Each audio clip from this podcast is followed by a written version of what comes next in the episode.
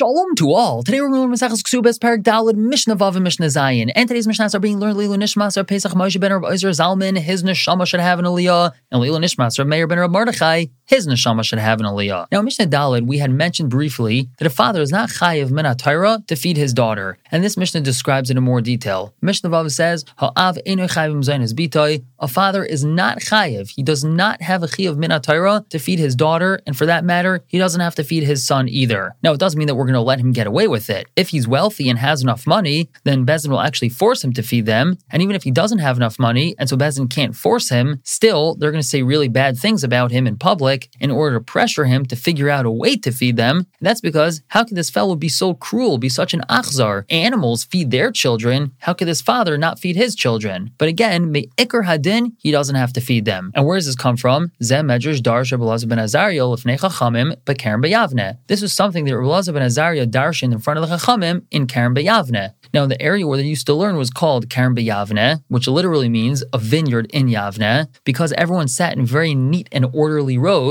like a vineyard. And this was in Yavne. That's why it's called Kerem Beyavne. And what was the Josh of Rabbi ben Azariah? The following is written in a woman's ksuba. Habanim Yershu, v'habanis yizainu. That after the husband dies, what happens? His sons inherit him, and his daughters get fed from his estate. And what do we learn from here? Mahabanim einon yershin el acher misasa'av. Just like the sons only inherit their father after he dies, so af habanis einon yizainis el acher misasavian. So too the daughters only get fed al pi halacha after their father dies, so the father's money is used to pay for their food. But beforehand, the father does not have a chiv to feed the daughters, or sons for that matter as well. Now we move on to talk about the basic idea of ksuba, which we learned already in the first parak, was 200 zuz for a basula. So the Mishnah tells us, like kasav ksuba. Let's say a husband didn't write a ksuba for his wife. Still, basula gaiva masayim. If she's a basula, she gets 200, ve'almana mana, and if she's an almana, she gets one mana. And why is that? He didn't write the ksuba. The answer is,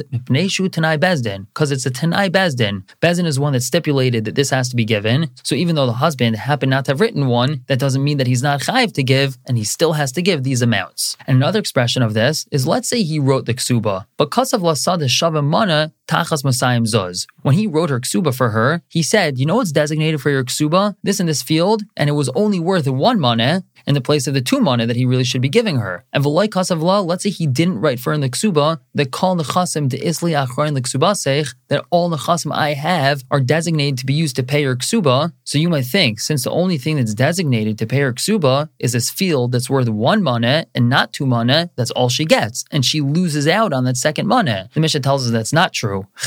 He's chayiv to pay the full two mana, the full 200 zuz, shoot Tanai Bezdin, because this is a Tanai Bezdin that she gets 200 zuz. And even though he didn't write that explicitly in the ksuba, it doesn't make a difference. We're going to stop here for the day and pick up tomorrow with Mishnah Ches and Tess, continue to talk about this. For now, everyone should have a wonderful day.